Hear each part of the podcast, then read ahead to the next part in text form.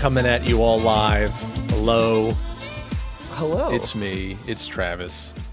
And this is my good friend. Sam? I wasn't Thank sure you. if you were going to say my name. No, no, no. I, I want you to introduce... You have agency. You're a human being. You know, you deserve to have uh, the ability to introduce yourself. Uh, how's it going? it's it's going... Gosh, it's going. I've been... upside down for the last week. I think last we recorded, I, I commented on how I had just like stayed up to seven a.m. or something like that. Oh dear. I haven't been like this since college, where I'm no longer going to sleep at a reasonable hour. I'm just going to sleep when my body gives out. Yikes. Uh, it's been. I, I don't know what's what to account for this. I think it's just because I, I I've been. Maybe a little stressed, maybe maybe mm. reading too much news. Uh, maybe it's because I'm I'm stressed about this this project I'm working on right now. That's I'm excited about, but I'm I'm stressed. Uh, but I'm completely upside down. I stayed up to four a.m. last night. Um, that happens. I, I was up late last night too. I've Not been, as I've late been doing as four. The, the the it's almost like the uh, you ever see that episode of Seinfeld?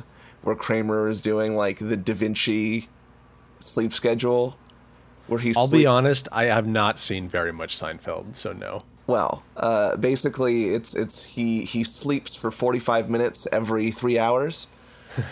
uh, it, Yikes! I, I feel like that. I feel like you, you know that that kind of head buzz you get when you've been awake too long. I've got that right now. Yeah, yeah, yeah. I know what you're talking about. Yeah. But also, like, if you're taking a nap every now and then, you're still kind of getting sleep, but it's not good sleep. So it's like you feel well rested, but also, like... There's no R E M sleep in there. No, you're in, like, a cloud. It's not good. like so a, a, a just a fuzzy miasma, you know? Yeah, I, I, I, I don't know what to account for this, uh, but uh, it's where I'm at. And, and, and, and boy, does it feel like we're in the, the present year. Mm-hmm. Isn't that always the case, though? So. I got the P S Vita working, though. I, I don't know if I told you. I, I had to, like, format the the cart on that thing, like, maybe five times, the micro mm-hmm. S D cart. Mm-hmm. Uh, and ultimately, uh, I realized I just kind of had a lemon. I, I had bought a cheap micro S D card that was kind of crapping out every time it hit, like, half capacity. And uh, I bought a SanDisk for a little more. You get what you pay for.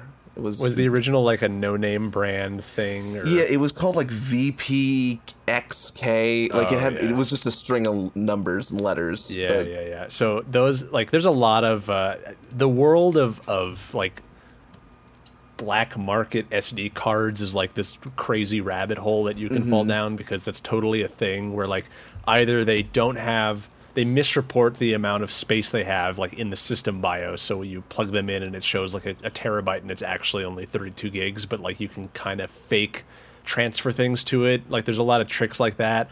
And then apparently a lot of them also overheat, too, which is nuts. Um, yeah, I noticed then, with this with this one, it, it was, like, as soon as I put the SanDisk in there, it was way faster at loading. Mm-hmm. Like, the load times mm-hmm. were miles better. Uh, right. I know this is not going to do any good for the audio listeners. It's called the T G S V N K, and I'm going to hold it up to the camera here so you can see it. Oh, nice. It has the... Oh, I got like way too close to my mic there. Uh, it has like the SanDisk coloration. Mm-hmm. Like it's it's got the same like red with like a white logo at the top, but it is not the same quality. Definitely, yeah. I so um I'm, I'm hoping to maybe I, use it for like a camera S D card or something, but yeah, it might work for that. I mean, the, yeah, it's something that's not like a constant retrieval of data. You yeah, know, because and that, that I that, probably won't fill up to the capacity of, of even one hundred gigabytes. Yeah, because I was running into a similar problem with modding iPods because that's all with S D cards as well, and um, it wasn't the S D card that I had an issue with. It was the um, the compact flash to S D card. Um, adapter, so hmm. it's basically a, like a compact flash card that you plug an S D card into. And the first time I got one, it was like some no brand thing off of eBay that shipped over from China, and like I plugged stuff into it, it did not read, and then like I looked at it like kind of through like disk utility software, and it had like thirty-two megabytes of onboard storage inside the adapter, and that was it. And it was like that was there to just trick you into thinking there was some amount of storage space on That's it, but it didn't so actually weird. read adapter. So I bought like there's a company called iFlash that makes uh, modding parts specifically for iPods, and they have uh-huh. their own compact flash adapter, and it works perfectly. But yeah, that th- there's a lot of like just sort of you, you. Not only do you get what you pay for, but you also sort of like play Russian roulette a little bit when you order stuff like that, because yeah, it totally.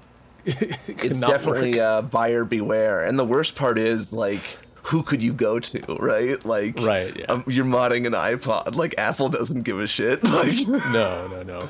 You can't go to Sony and say, hey, uh, the the S D reader for my Vita doesn't work.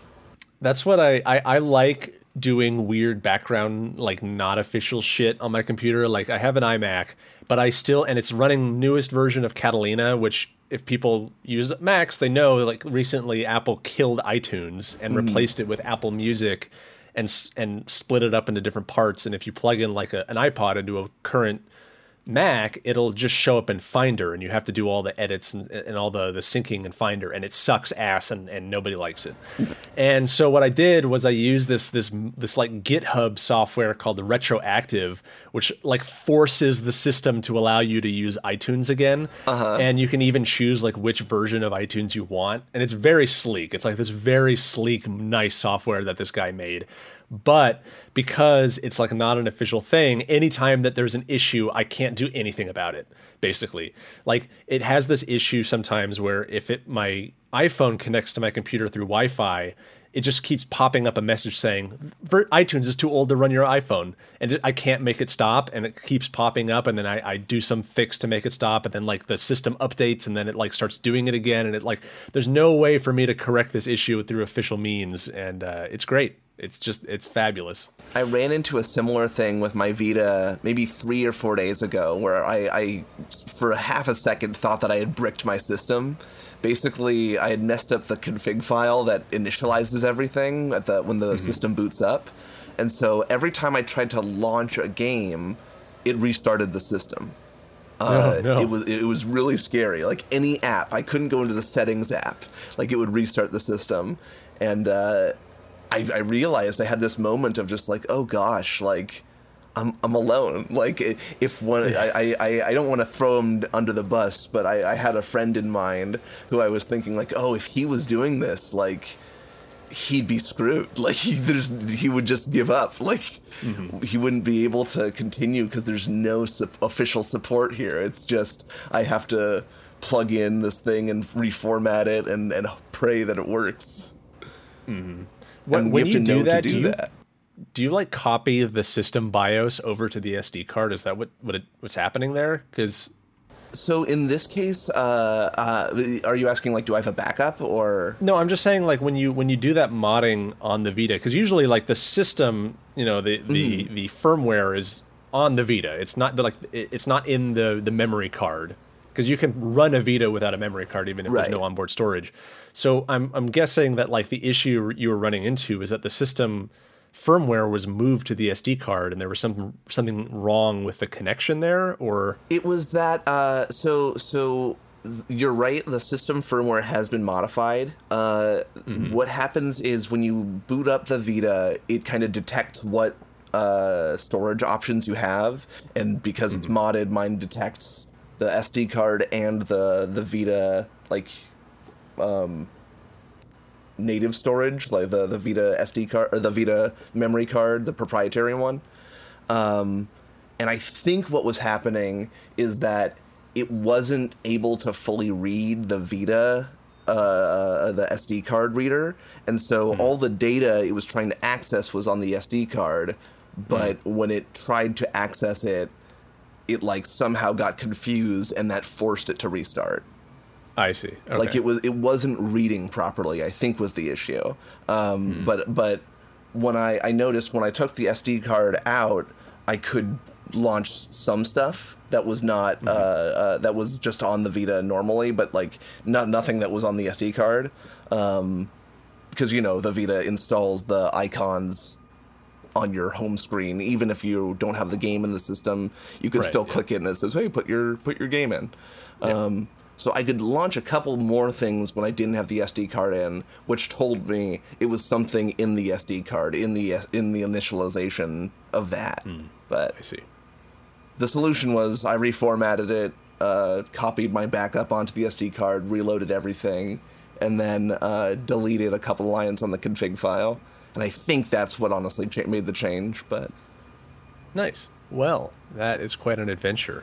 Oh yeah. Sorry for all are the. You, are you enjoying it? I mean, you, you you had a Vita pretty early on in the Vita's life, but you never really used it much. Is this like breathing new life into it for you? Yeah. You know, it's funny. Uh, I, I I another friend of mine said the same thing to me, and I, I have to say, it's true. Once I came to the U S, the Vita really stopped being a, a bastion for me.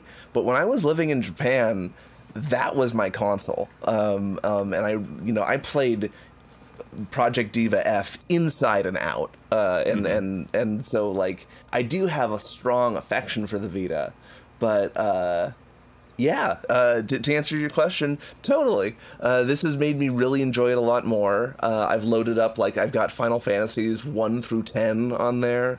I've got, uh, basically, I can play every God of War except the one on the P S four on my Vita, because uh, I can, I can, uh, uh, all of the games have been ported to the Vita except or P S P, with the exception of God of War three. Which I think uh, you can still just do through the remote play, and it still feels okay. Right, yeah. Uh, but you can't play the new God of War that way. It doesn't feel no. good. That wouldn't be I've smart. seen videos of people trying, and it's just... A... Uh-uh. Well, cool. I mean, I know that with the P S P, a lot of that um, kind of jailbreaking aspect of it was a big draw for you as well. I think it probably was for most people, and I imagine that... Um, that was a big reason for at least hardware sales success that the P S P had over the Vita, was that the Vita took so long for that to uh, to open up. Totally. But it was worth the wait. I mean, I, I have memories on my P S P of, of trying to launch a uh, Nintendo sixty-four emulator, and it just didn't work. Or, or mm-hmm. it would work, but, like, textures wouldn't load properly. And uh, I'm playing Nintendo sixty-four games on my Vita now, and it's basically perfect. Um... I will say that, like, it's it's not without its its hitches. Like, you definitely need to be computer literate, I think, to be attempting this sort of thing.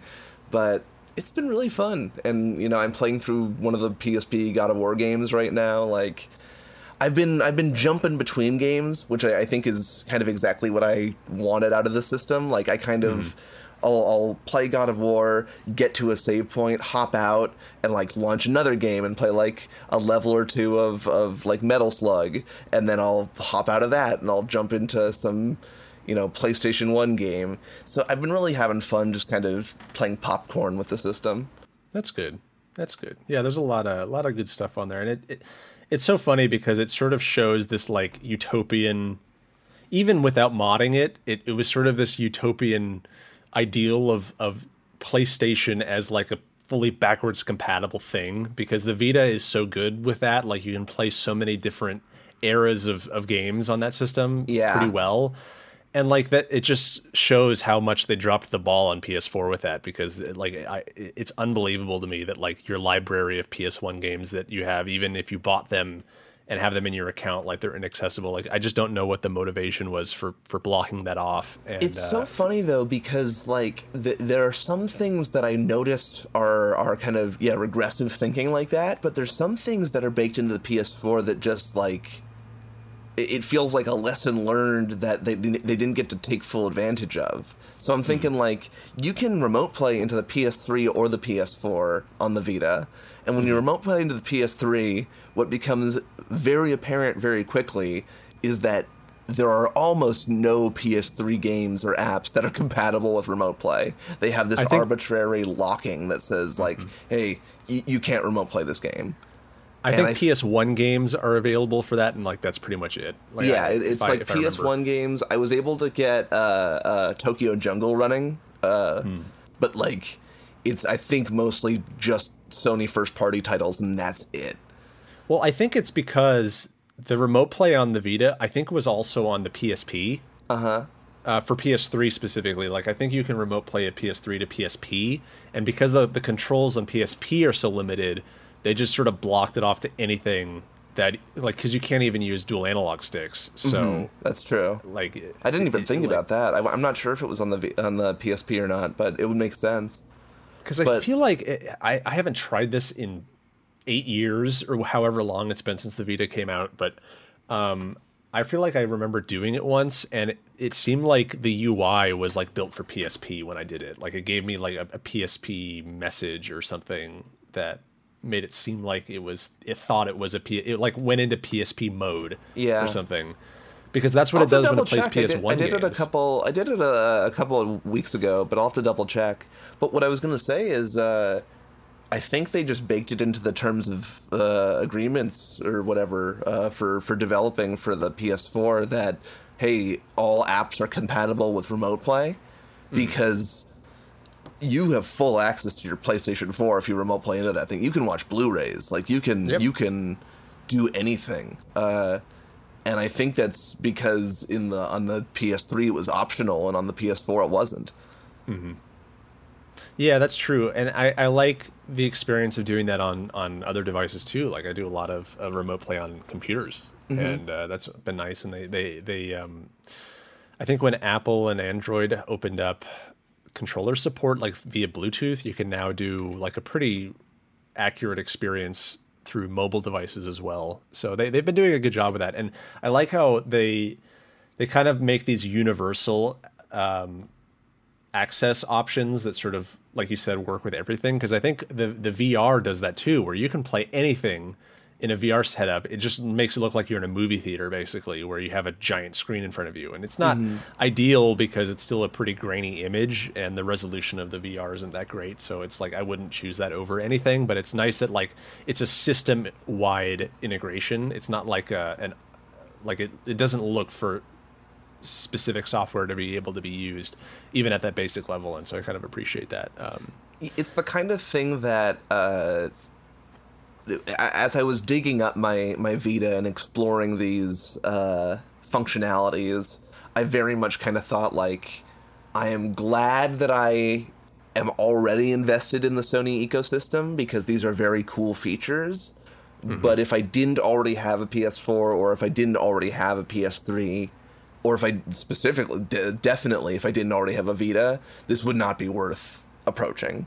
Mm. Um, and it's, I think you mentioned maybe uh, a little while ago that there's maybe like a, a resurgence of modders and like teens kind of playing with P- uh, Vitas, and, and you said specifically iPods, because I noticed uh, on old videos, people would tell me, or people say uh, regarding the Vita that like, oh yeah, you could get like a, a fat Vita for, you know, sixty bucks, or, or you know, a, a P S Vita T V for, uh, uh, you know, twenty bucks. And if you look mm. at the prices now, they've kind of gone up to back to one hundred or so. Um, yeah. I, I don't definitely. know about the T V, but uh, for Vitas, they've kind of gone back up a bit. And I think it's because, yeah, there's that scarcity, and there's a new po- newfound popularity with modding them. I think Uh, the Vita T Vs are actually very expensive. Uh, last time I checked, they were a couple hundred. That might have changed, but um, they did not sell, like they, they basically sold a handful of them, and then they were on discount for like forty bucks for a while, and nobody bought them. And then they, I think they just liquidated it all. And now like actually getting one is, is quite hard uh, from what I've seen. I, I think the Japanese one I own is like, even like that's even worth more, but um I, again, I haven't checked in like a year. Uh, I'm seeing listings closer to two hundred uh, and, and a bit higher, which is shocking to me because, yeah, I got mine for, for forty. Mm-hmm.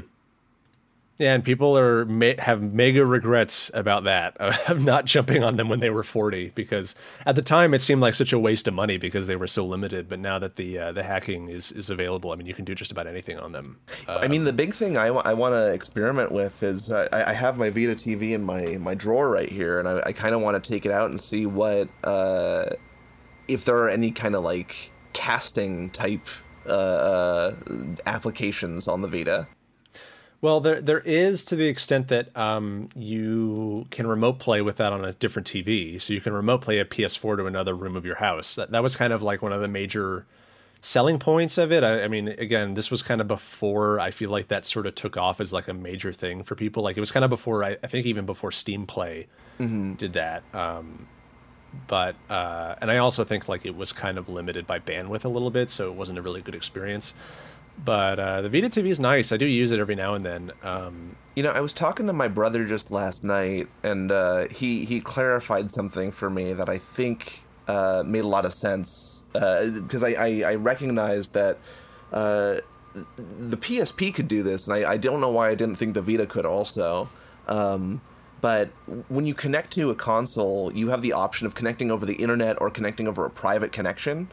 Mm-hmm. Um, and basically what that translates to is the the Vita or P S P can make an ad hoc wireless connection using the same uh, device, but it's not over the internet anymore.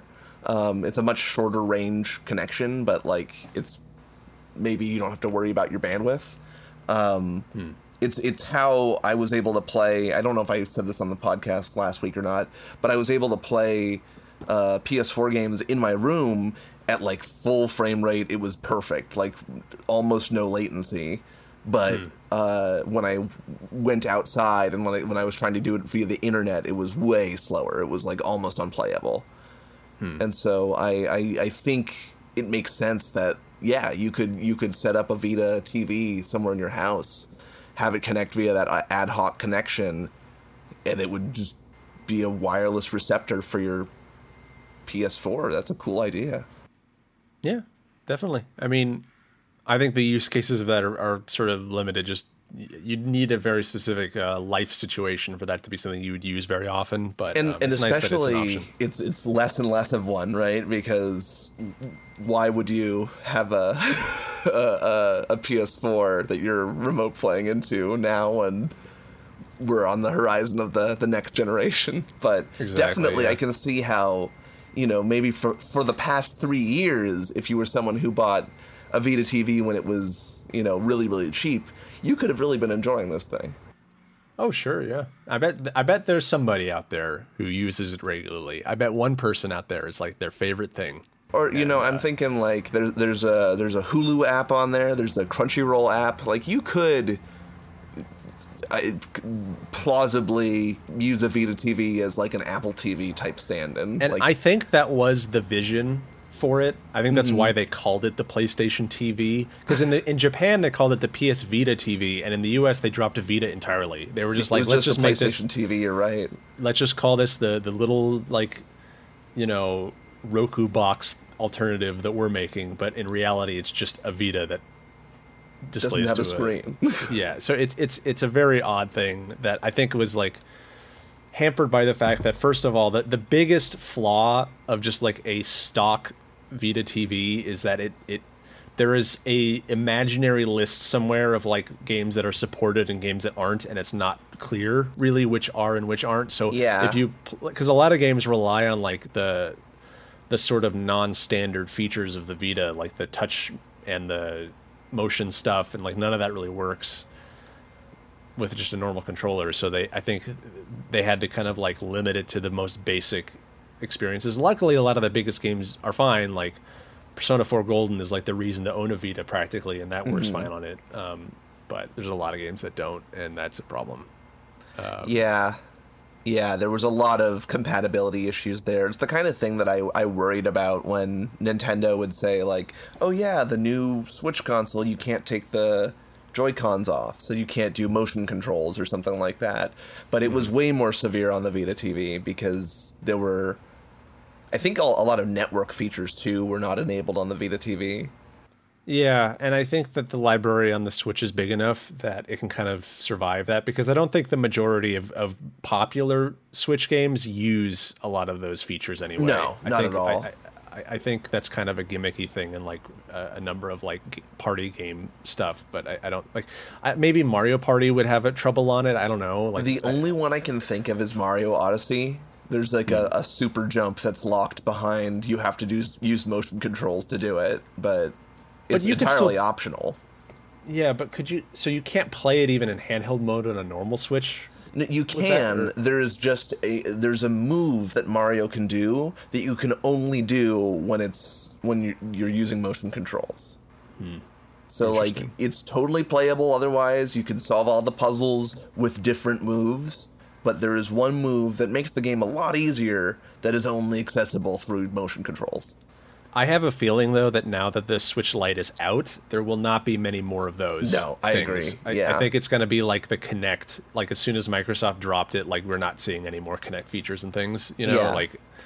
I think once they made that an option, like, no studio is going to want to m- make their game only playable on one versus the other. Like, I think that's that's that'll be poison. So I expect totally. from now on everything's going to be fine. But the, yeah, so yeah. Well, we talked about Vitas for a long time. That's a very uh, you know popular topic. Um, I have I have a bit of, of fun news that I'm sure. sure everyone is very excited about. So I I've been talking a lot about this book series I've been reading, Foundation by Isaac Asimov. Yeah. And I've been so into it. It's been great. I just finished the fourth book.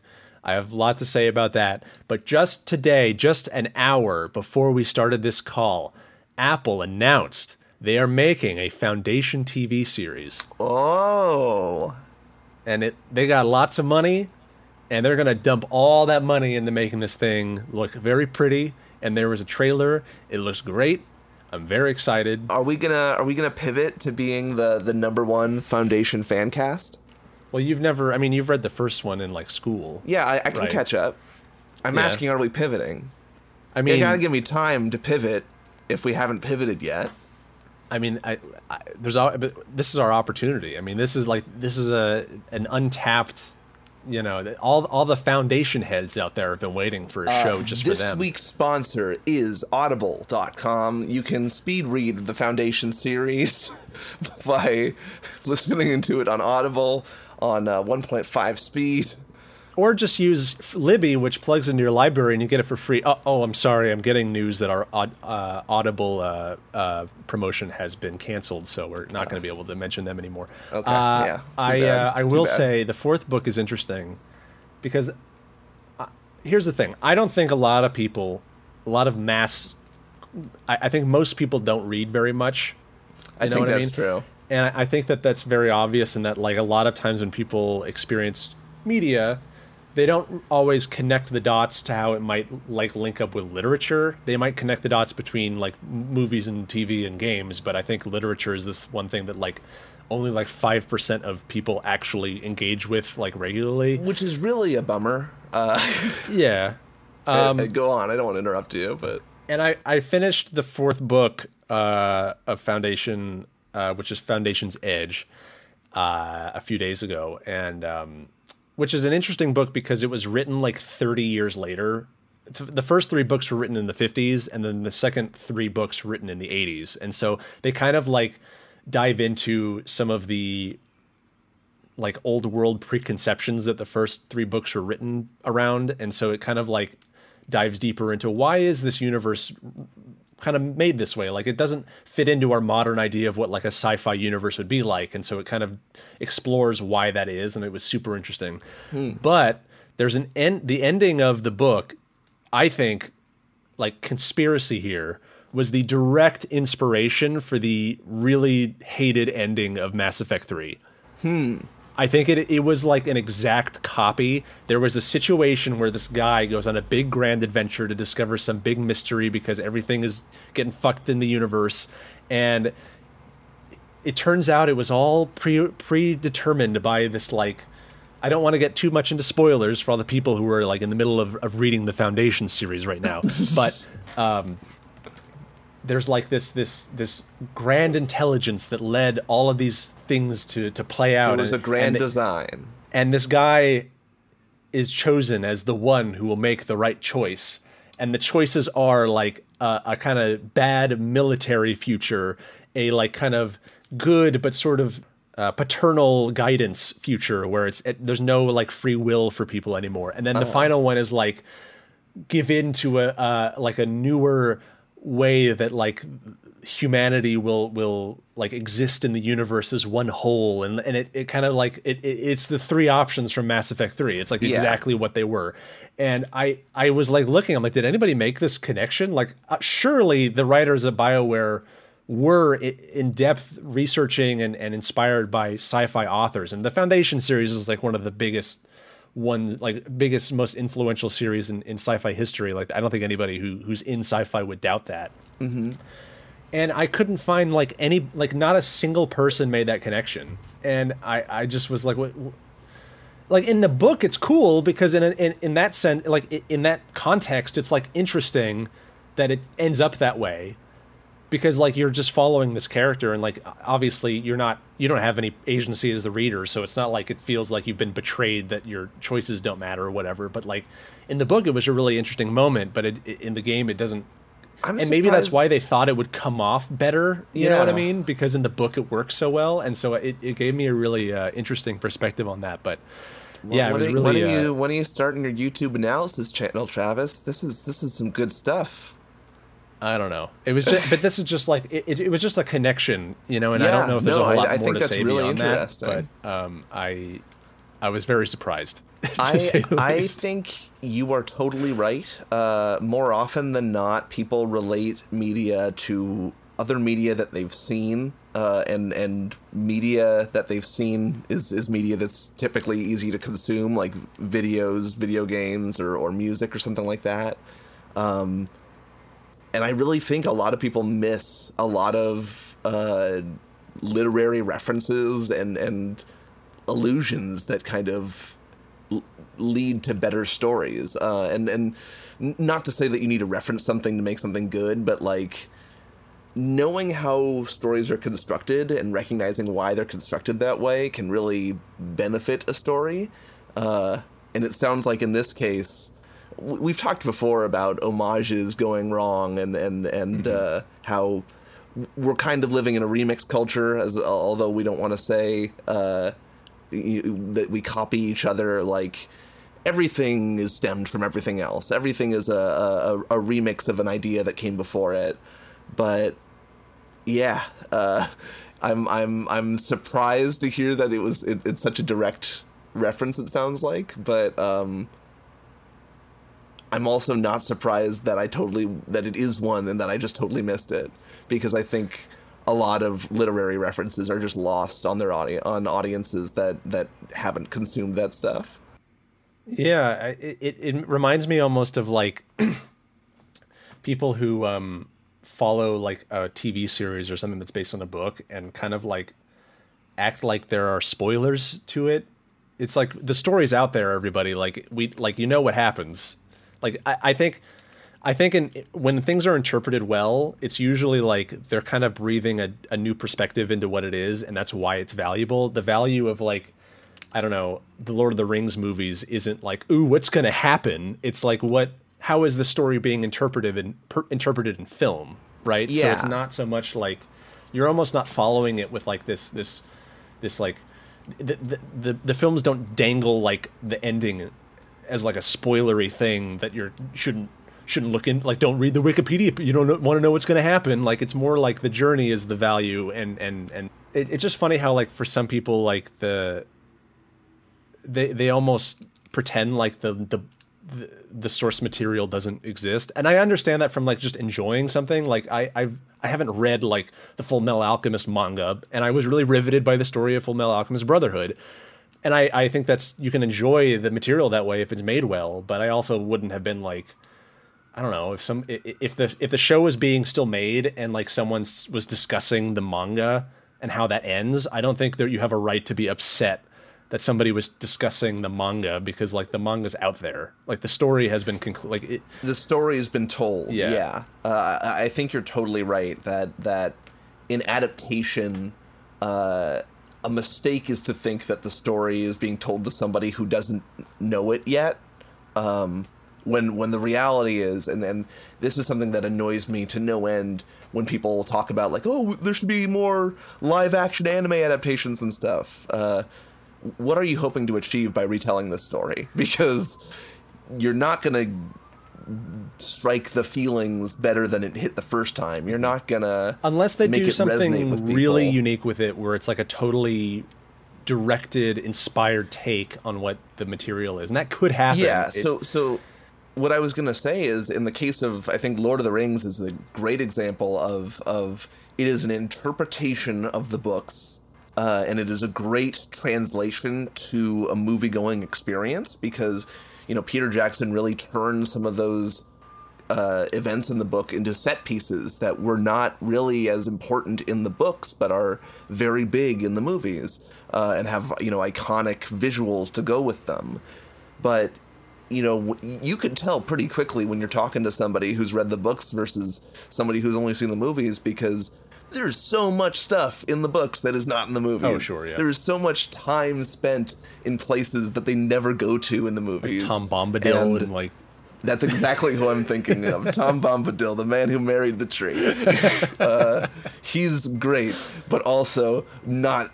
good in a movie experience. I, right. I haven't seen the extended cuts in a, a long time, so I don't know if he's in that. Mm-hmm. But like, Tom Bombadil would not go over well with most movie-going audiences, I don't think. Definitely, yeah. Um, and and to that end, I th- I feel like it's it's a similar thing with with you know anime to to uh, manga to anime, where yeah, the story shouldn't be the reason we're excited to see this. It shouldn't be that.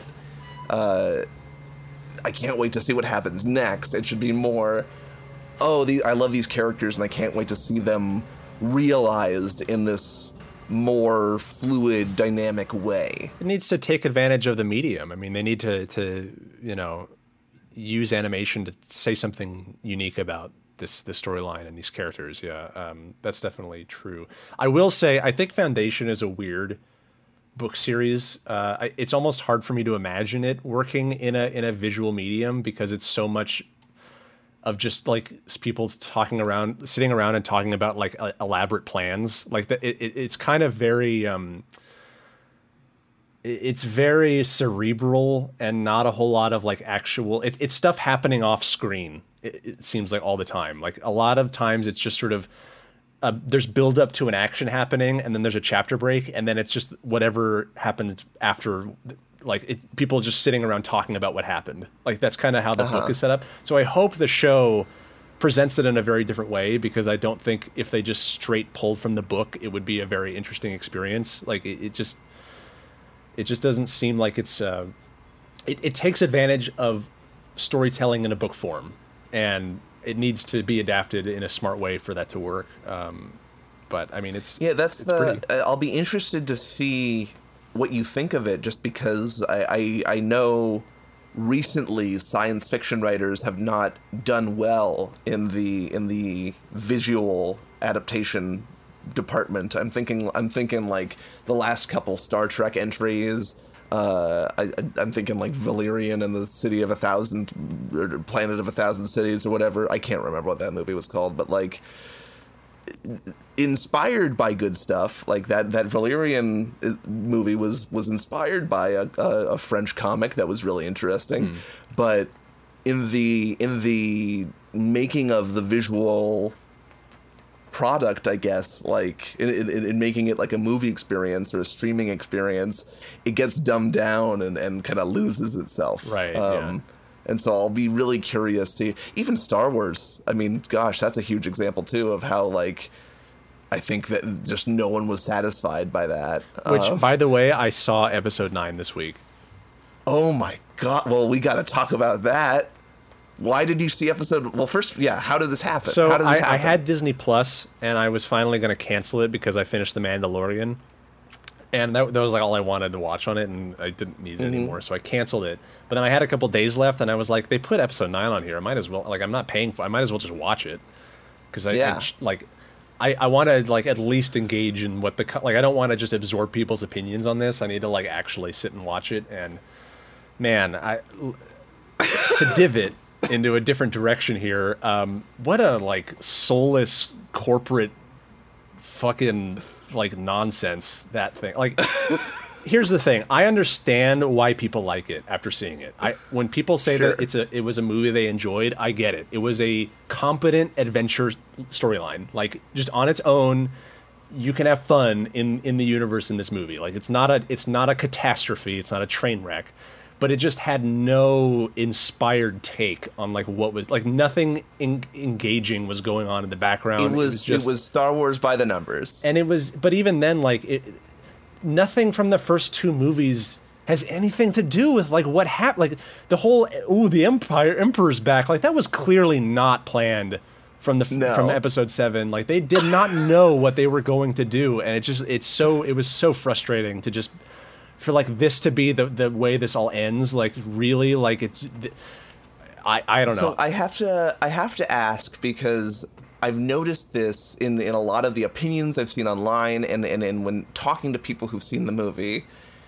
At a certain point, did you kind of just get like fatigued of the of the dismay you felt and just kind of said like, okay, I'm on for the ride. Like, okay, we got to keep going. Well, th- okay, and just kind of felt like the movie was pulling you forward anyway. Like I guess, but if the, the tempo of the movie doesn't isn't conducive to that because it starts off like t- like just throwing you in really fast, and you're suddenly zipping around all over the place, and then it just sort of slows down at, in the second half into this kind of like I don't know, just this wishy-washy, just like evil good. Just we're just turning this into colors at this point. Like it's just not. There's no substance behind like the struggle or, or what, what's happening, and like I, like who like who is Rey? Like it just doesn't make like it just doesn't make any yeah, sense. It it makes it it's it makes no sense. I'm also I'm also in love with the idea here of of just knowing you as you're like my primeval Star Wars fan. You're like the guy I think of when I think of a Star Wars fan, and so there's something really delicious about you watching. I'm imagining it was like broad daylight.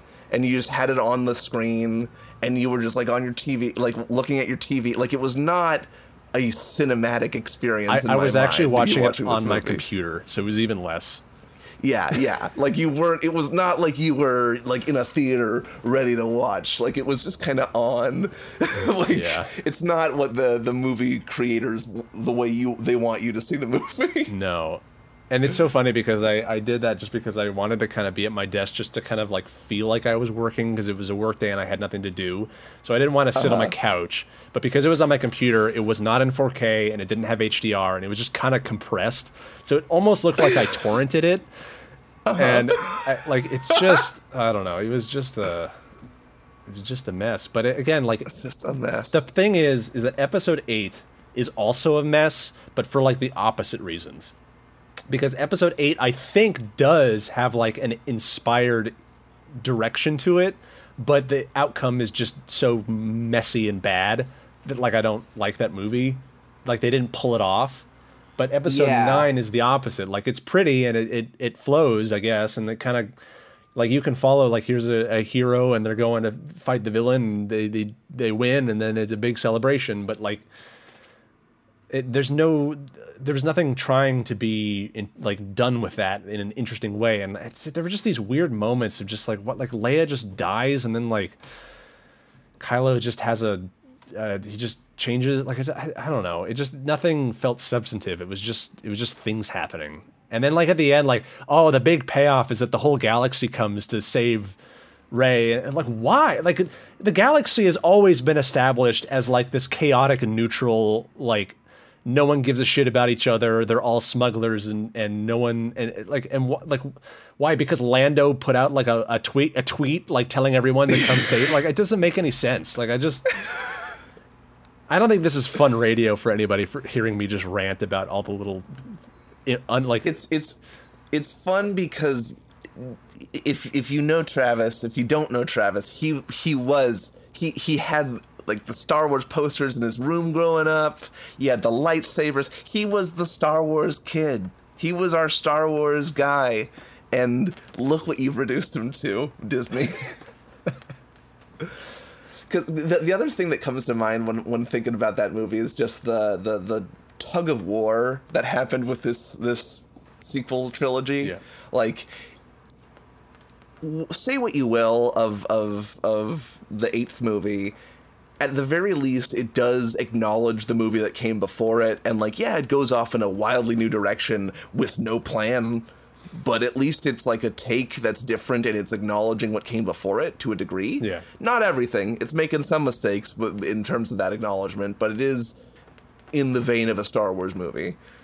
This movie, episode nine, I felt felt like completely ignored episode eight. Like it was, I, I would have been so insulted if I had worked on episode eight and then seen episode nine and had not been working on episode nine. Absolutely. Yeah. Like it feels like you were written out almost.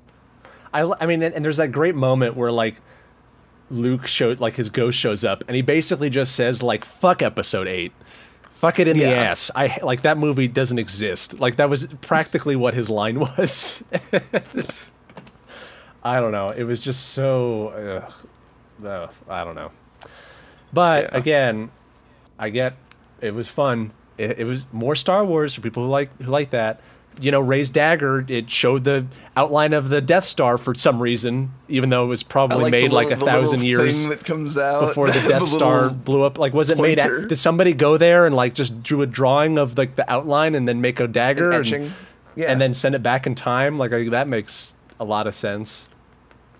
And then uh, I I don't know. I hate I hate the whole like let's let's just dissect the plot holes. Like I think that's that's low level film criticism. Yeah. But I don't know. I I uh, I feel like just you can ignore that shit if like the core is, is good and, and makes sense and like has a has a heart to it. And, and this movie being so poor, I think just elevates those moments of being like insufferable. But. Uh, And it and yeah. it and I say it's it's fine for people to like it, but it also frustrates the hell out of me that people like it because it means that like that whole formula of like let's turn Star Wars into like this consumable, perpetual thing of like Empire versus Rebels forever is working and makes money and, and will always be made that way. And I, I I hate it. I want I want different. I want a different kind of story in Star Wars. I want that setting to be maximized and to to sort of see. Like, again, I don't I don't think the prequels are good, and they could have been made a lot better, and a lot of choices would have made them better films, but I still think that there was a cohesion to them at least, and I like how they flow yeah. into each other and then flow into the trilogy in a cohesive way. I just think the storytelling One... is bad, but the, everything else, I think, the window into the world is still very interesting. Yeah. Yeah, I, I, I feel like that's that's, I mean, not to shift into like a political segment, but I, I feel like that is a an extension of maybe uh, us kind of reaching the the peak of like, and I hate to I I I, I hate to use a buzzword, but I'm going to use a buzzword. It feels like that's like the peak of capitalist creativity mm-hmm, to me. Mm-hmm. Is like, okay, we need to make a product that c- appeals to universally everyone, yeah. and so because of that. We're not going to say anything. Exactly, yeah. We're not going to say anything, and, like, our bad guy is just going to be a universal, like, dark bad who is just, like, you, you, there's no, co- like, allegory here. There's no metaphor. There was no foresight for it either. Like, there was no symbolism of him showing up or anything that it represents. Yeah. Like, it doesn't mean anything. Well, because like I, I'm a big believer in, in, you know, fantasy is good because it lets us explore ideas uh, that are real human conflicts, but in the safety of a of a imaginary setting. Mm-hmm. And so, like, it feels like if you're gonna go to that imaginary setting and not do anything with it, like not explore it in a way that makes me ask questions about my real life, you're kind of wasting my time. Yeah, exactly. I don't know. I don't know what the, the solution for that is, but I, I wonder if if now that we're entering a, a time or, you know, are in a time of, of more political demonstrations and people are speaking out about injustices in the world, that we're going to see less uh, success with these movies that are just kind of platitude, empty, like, yay, beat the bad guy kind of messages. Um, Maybe. I don't or know. Or if they'll continue to succeed because they're so universal. I, I don't know. That's tough because um, obviously a major component to film success today has to do with like international appeal, and I think that's always part of the equation now, unfortunately. But also mm-hmm. just, I mean, the the whole landscape of things being affected by the virus is also a weird component to this. I mean, that's part of the reason why I was able to watch it so fast after it coming mm-hmm. out, like, for no money, like, uh, going on to Google or uh, Disney Plus and, and not having to go to the theater to watch. I mean, it obviously came out in, like, December, so I guess it's been a long time, but... Um, when does your Disney Plus expire? Is it the end of the month? It, it expired on the eighteenth, so I don't have it anymore. Ah, okay. Because I was going to say, there's a... I just found out about... Uh, I'm going to see if I can, can watch this somehow, but this Friday, uh, the twenty-sixth of, of June, which lets you know when we're recording, good to date this, uh, there's going to be a... Uh, on Disney Plus, they're putting out a... I guess a six-part documentary series, like it's a six-episode documentary on how they made Frozen two. Okay.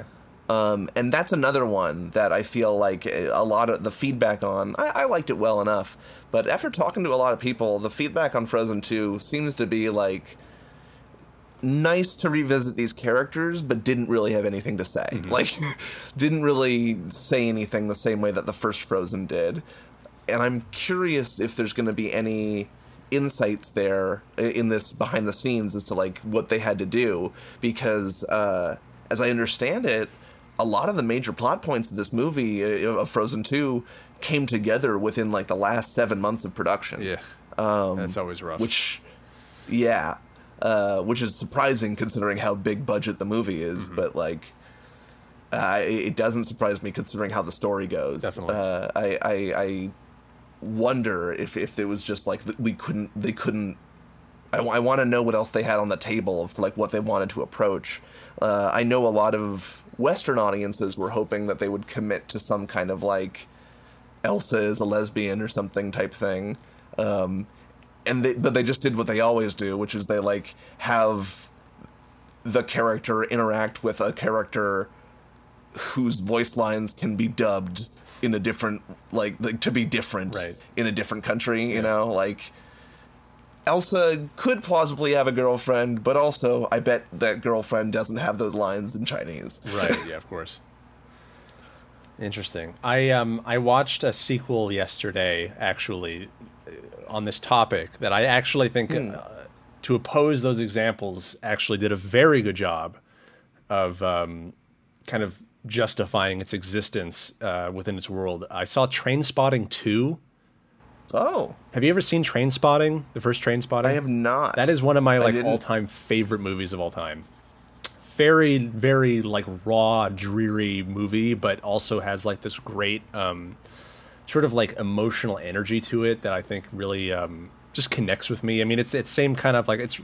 I'm into like a lot of like sort of punk music these days, and it kind of feeds into that. It's where I discovered uh, Blur and stuff like that. Like it, it, it's that kind of British punk energy that I really uh, am drawn to for some reason. I don't, I don't even know why. But um, Trainspotting came out, I think, twenty years ago, and uh, it's a Danny Boyle movie, and he made a sequel to it recently, like a couple years ago, and it, it, it seems like the most needless idea ever to make a sequel to Trainspotting. Like it, it, it is such a succinct movie, and it it really like it almost takes like uh the kind of message that Rent is going for, but actually delivers it in a really like a really um personally validating way. Like it really doesn't try to pretty up a shitty situation for people, and uh really explores sort of the reality of of being stuck in a in a terrible life situation, and doesn't like try to make some like disheartened like message of hope out of that, and, and I, I think mm-hmm. it does such a good job. And this movie just returns to these characters after twenty years and like what happened to them after, and how it kind of connects with people losing their youth and losing their ability to like sort of appreciate life, even if it's shitty. Because in the first movie, it's like these young guys, and they're, they've got all this youthful energy, but they're still they're all addicts, and they're all suffering from poverty. And it kind of is this weird movie about how they um, they deal with that, and how they kind of personally can't grow out of that situation, and how they constantly fail no matter what happens. And uh, the second movie is sort of like, yeah, they kept failing, and like this is what happens when addicts turn forty, you know, and like mm-hmm. what their lives turn into, and how it's so hard to break out of these cycles no matter how how, how hard they try. And uh, really, I mean, just clearly Danny Boyle just had like an inspired idea for what to do with this movie. Like no one probably asked him to make a Trainspotting two.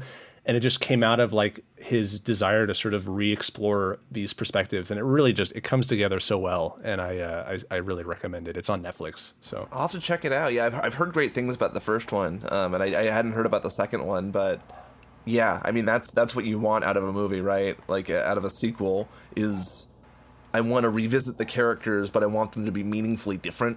Um, uh, and it sounds like a, a great, not to, to back into like a, a literary analysis of something I have not seen, but like a great way to move forward, move characters forward is a time skip, right? Uh, you see it in anime a lot. It's kind of used cheaply in anime, but uh, I think for succinct stories, yeah, moving the the timeline forward twenty years, you it's difficult to have the same characters be exactly the same after twenty years if you're a good writer, um which is why Star Wars is such a wasted opportunity, because like I, yeah I, I just you you do a time skip and and there's nothing interesting to come out of that, you know, like yeah Han Solo's wearing the same fucking jacket.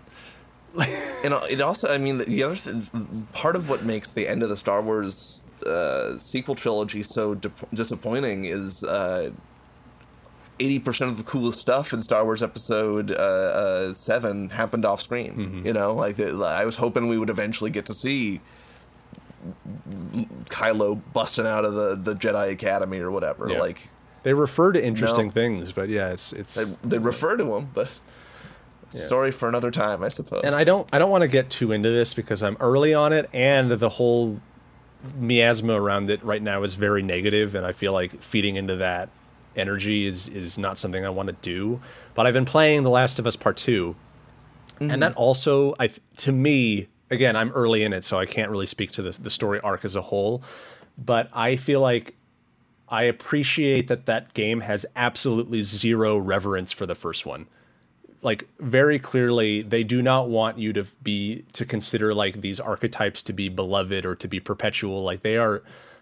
And I think that's part of the reason why there's been such like a visceral reaction against it in, in some circles. Um, that and just stupid political nonsense that I don't even really want to bring up. But um, the game really does not want you to feel like you are safe in this like comic booky ideal of, oh, it's Jill and, Joel and uh, Ellie just going off on another adventure. Like that is not what the game is. And it is mm-hmm. very interesting to see them return to something that, again, like Trainspotting, I think has like a very succinct kind of complicated message that it sums up very succinctly by the end. And I, I don't think needed a sequel. And I think they probably felt like they had something to say. And again, I don't, maybe the, it doesn't come together. I don't know. I haven't, I haven't played the whole thing, but um, from the get-go, I think that I've been impressed by their willingness to not, to not like feed into that sort of fandom energy, I guess, with it. It's very yeah. anti-fan, uh, uh, and I, I appreciate that.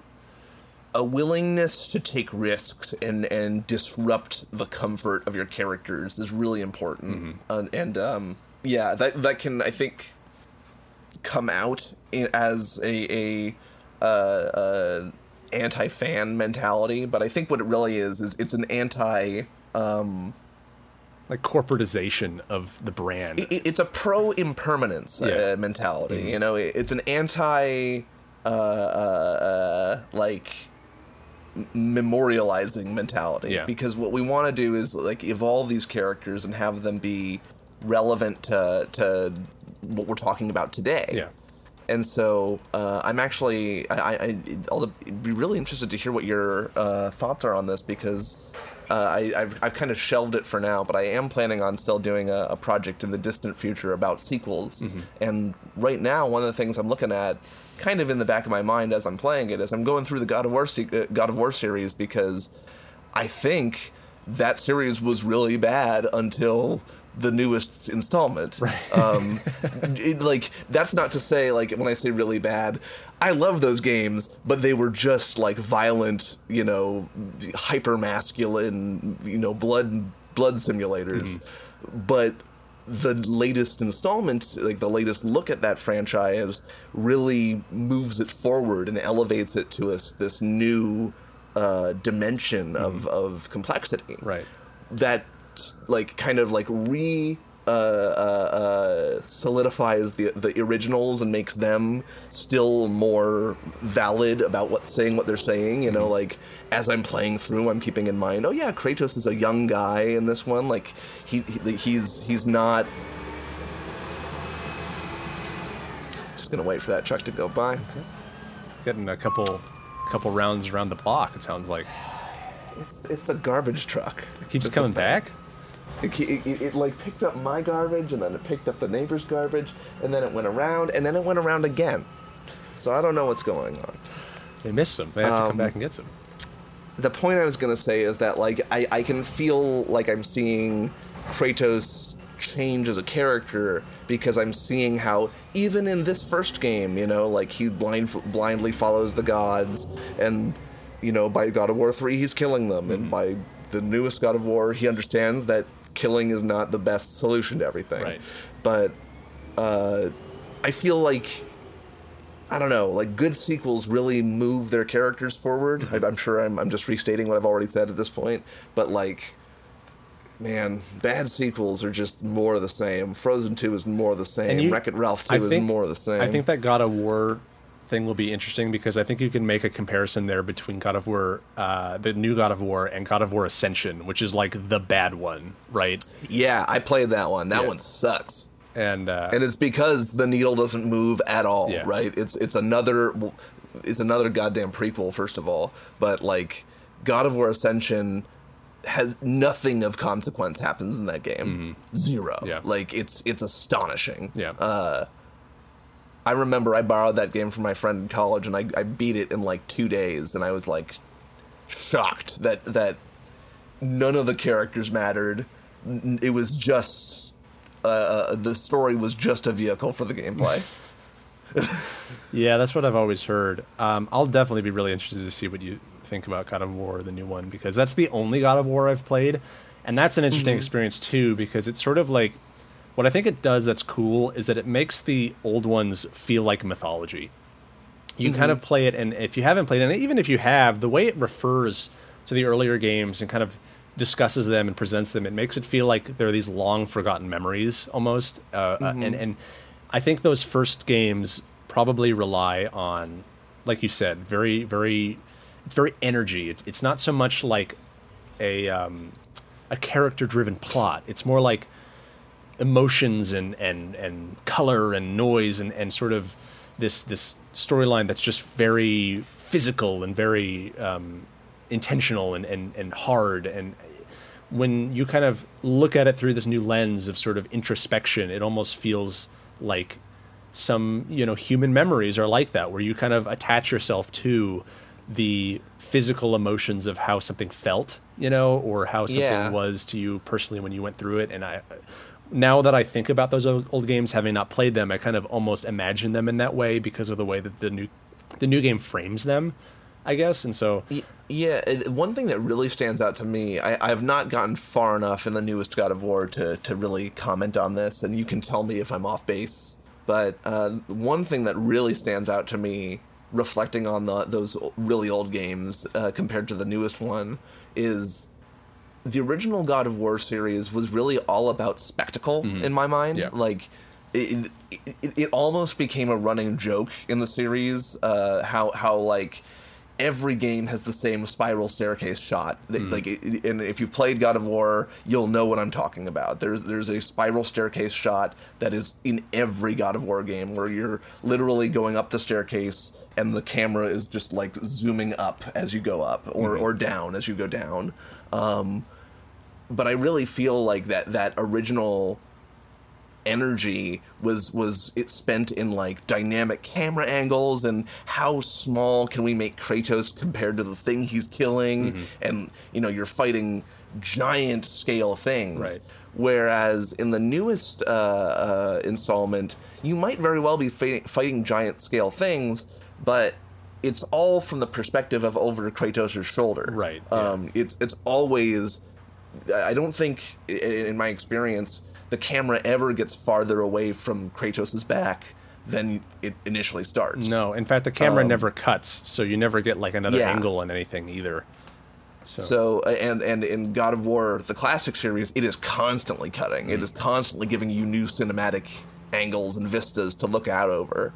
And so I feel like there is a a, a strong, uh, uh, like, I don't want to say ludonarrative because it makes me sound like an asshole, but like I feel like there's a strong mechanical choice mm-hmm. that was made in those games where, and maybe not intentionally, mm-hmm. but like it captures the energy of this like youthful, you know, angry, militant, you know, hateful guy, right. and how, you know, he's killing stuff, and, and you know, in the original God of War games, humans, like other people in in God in, in the world, are, they don't even look like people. They look like solutions to puzzles or monsters. Mm-hmm. Like they, it, it really speaks to how Kratos has really dehumanized everything around him. Right. Um, whereas again in the sequel, uh, in, in the newest game, it really feels like they've just done a complete one eighty and made it slower and more purposeful, and like he's much more. Uh, like, he can still achieve those heroic feats, but he's much more uh, deliberate in his actions, it feels like. There's more weight behind everything. Absolutely, yeah. It's very grounded. It's very rooted in kind of, like, you, you feel very locked to the earth um, in mm-hmm. a way that I think you just aren't in the first ones. There is one boss battle in my memory that is very, like, classic God of War, where you were, like, up in the air and all this crazy shit's, and this thing is gigantic and you're flying all over it, but that's... that kind of like, there's a lot of build up to that, and then it sort of isn't a theme throughout the whole game. Most of it is very chunky and hard and like in your face, and, and not like uh, not a very dynamic experience, which is an interesting creative decision. I think it like works mm-hmm. for this, for sort of the tone of the story they're going for, because I feel like if they were trying to have this like son dad relationship thing in the middle of like this giant spectacle with like blood showering everywhere, it just wouldn't, there would be a disconnect there, and I think that mechanically it all it all feels very cohesive. But um it, it feels really cohesive because on the one hand you have Kratos is physically older, mm-hmm. he, you know, he's got his full beard now, he looks older yeah. in in you know the the new God of War games, and it's because he's supposed to be right. But I also feel like it's a reflection of his you know uh, maturity as a character, that he's he recognizes that he's a father figure, and that he's a,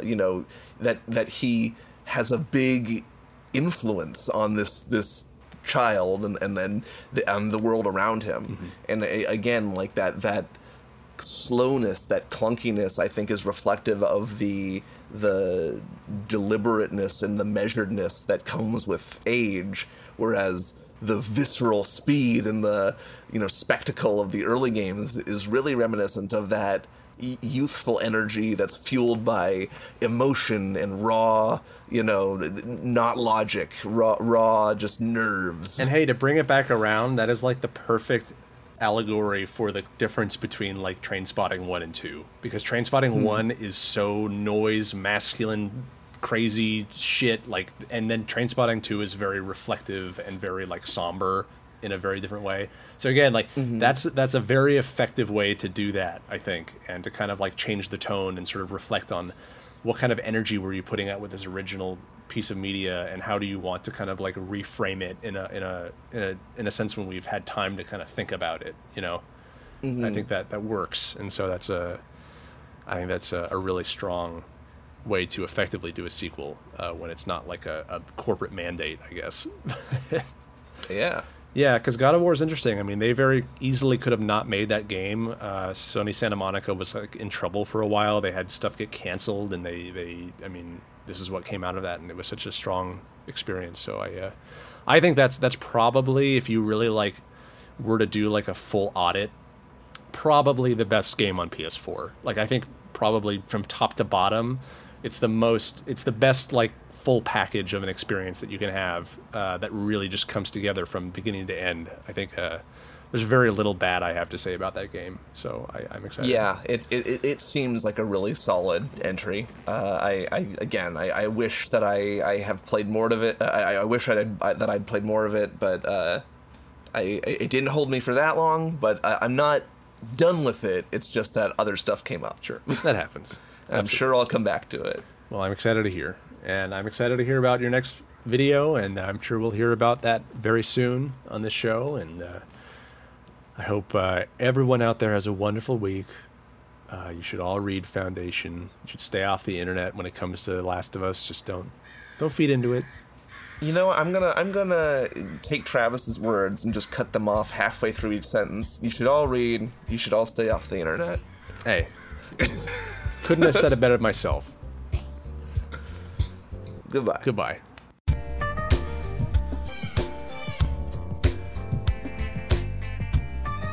Hey everybody, it's me, it's Travis. I am, I've had a whole bottle of La Fin du Monde. I'm a little out of it, but I'm gonna try to do our, our ending anyway.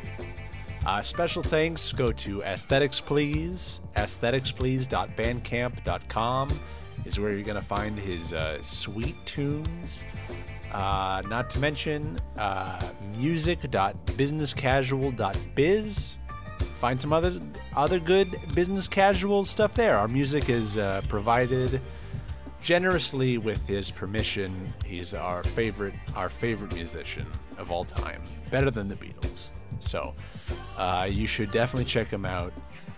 And yeah, I hope uh, we we don't have any um, any social media or uh, email address or anything, so you, uh, you, there's no way to contact us. So. Uh, If you want to ask us a question, uh, I'm sorry, you, you just you just can't.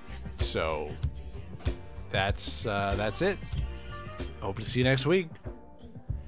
Stay classy, fuckers. Goodbye.